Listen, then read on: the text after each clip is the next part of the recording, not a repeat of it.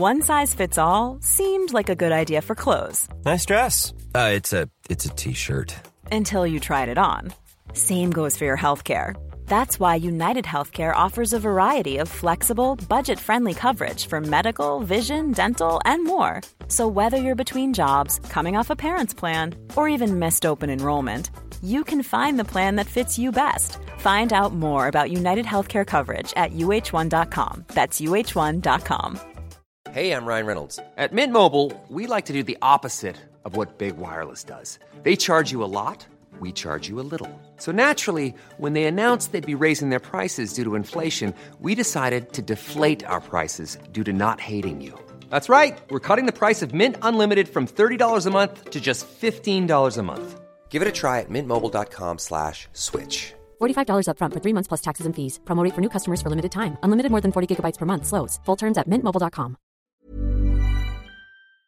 So it is time for us to play devil's advocate. If we had the budget, we'd do that Simpsons joke, but we don't. But I, the bald a-hole Simon Miller, am always happy to get into it. So we do go through 2023 for one reason or another. AEW did a very good job in getting people talking. Sometimes it was very happy stuff. Sometimes it was very sad, and then there was the crazy people that just get angry. Now, some of this wasn't expected at all, but actually, when you get into the nitty gritty, AEW was right all along. Why? Here's why.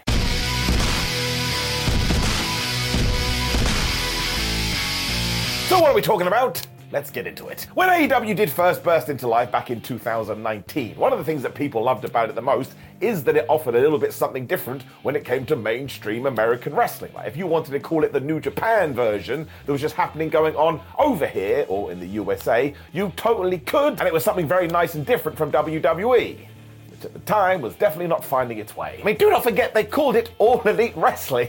The clue is in the title. You can't just say that unless you're going to back it up. They did this with longer, more meaningful matches and a sports based presentation, which does feel like it's about to come back.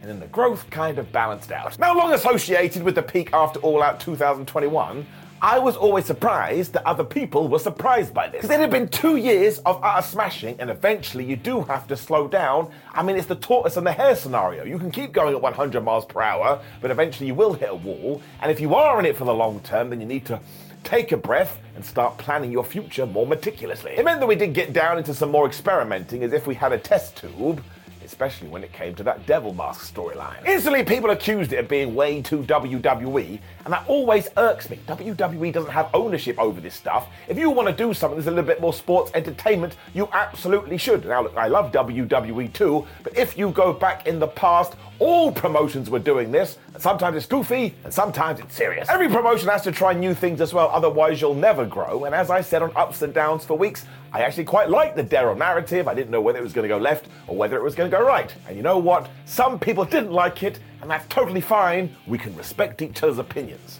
Although actually we can't. There was another train of thought though, which was others going, wait a minute, has Tony Khan been influenced by the Bloodline story? Once again, I scratched my rubbish beard. And I was like, well, does that even matter? Did you watch the Bloodline story? It's not like it was a flop, is it? And if all of a sudden you saw numbers increasing somewhere else, maybe you would go, well, we need a slice of that pie. Also, it's lemon, and I love lemon. At the same time, though, this was kind of capitulated by the fact that some fan favourites didn't really seem to be featuring anymore. Someone like Hangman Page, for example. And when it came to Takeshita, well, we can still talk about this in 2024. Are we going to try and make him a star or are we not? Sometimes he was having bangers on Dynamite and beating Kenny Omega.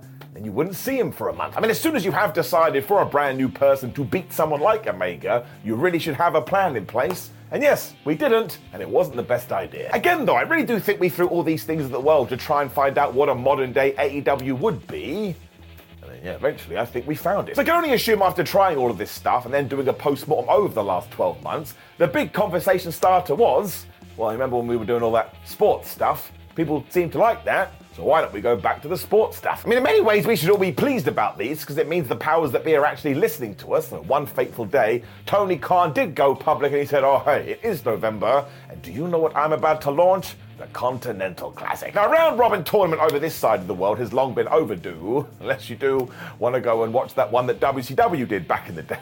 But I warn you, leave your brain at the door. It is so, so stupid. and therefore it's funny, but it wasn't meant to be humorous, and it's hilarious. You also want to plunge a fork into your eye after a while, but don't do that. But in stark contrast, when it came to the C2, it was like watching the flipping NFL or Premier League. Three points for a win, one point for a draw, nothing if you do lose. It was all about competition, and it was all about athletics, and it was all about one person being better than the other. I mean, look at Eddie Kingston. He had an amazing tale. The whole point was, oh, damn it, I screwed up to begin the thing, but now I've got to claw my way back up to the top. And what did he win? Became the inaugural winner of the Continental Classic, and nobody can ever take that away from him. Because not everything in wrestling has to be totally exaggerated or over the top, and that's what we did here. I think the reason it resonated as much as it did is because it was so not WWE that you didn't want to watch WWE, well, you had something that was pure AEW. I mean, that's why All Elite Wrestling existed to begin with, to be something different. Some people, of course, pretended they couldn't do basic maths, which was absolute gibberish, but look what it did for somebody like Daniel Garcia. He didn't even clock up that many W's during the C2, but here we are as I am recording this on the 24th of January 2024,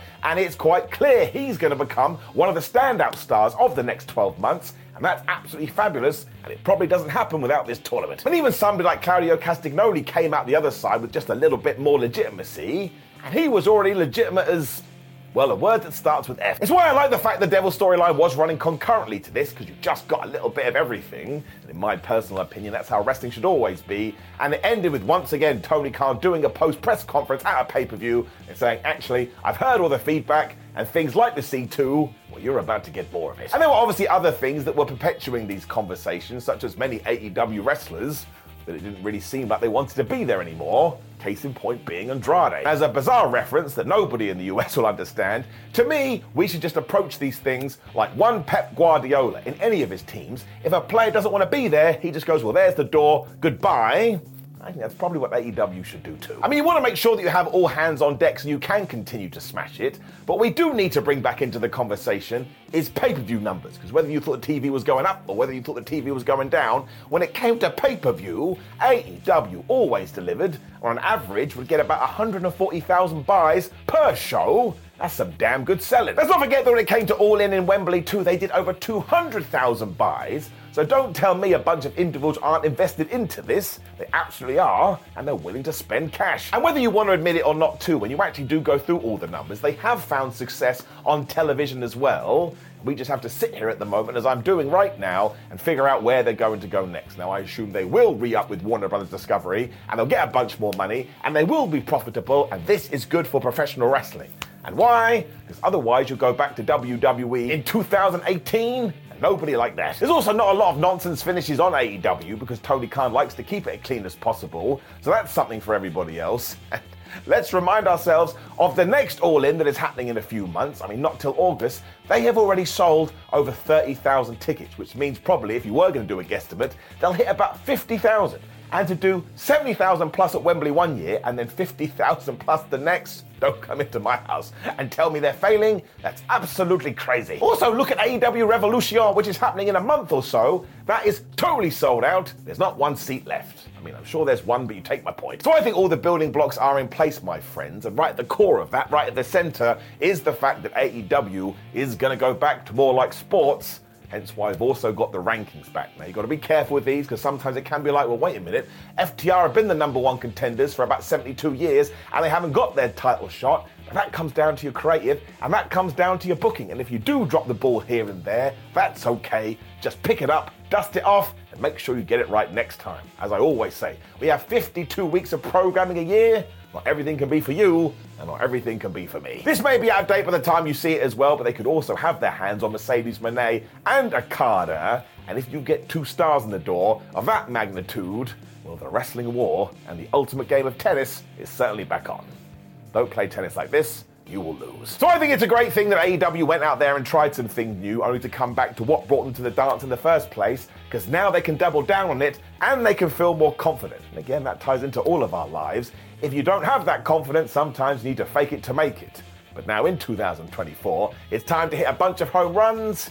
and I totally believe that AEW is going to do just that. Now, of course, the most important thing to do is leave me a comment below and let me know what do you think? What do you think AEW needs to do in 2024 to maybe win you back over or to cement your fandom? Like the video, share the video, and subscribe. You can also click the video on the screen, which is 10 wrestlers AEW will sign in 2024, so you can mostly laugh at us. Because did we get them right? I mean, every here and there, But ultimately, no. Thank you again for joining me as always, though, my friends. And as always, don't forget these videos are there to encourage intelligent discourse. You can still go super troll down there if you wish, but I will totally ignore you because ultimately there's no right and there's no wrong answer. Just try and enjoy resting as much as you can. Makes it so much easier. Goodbye.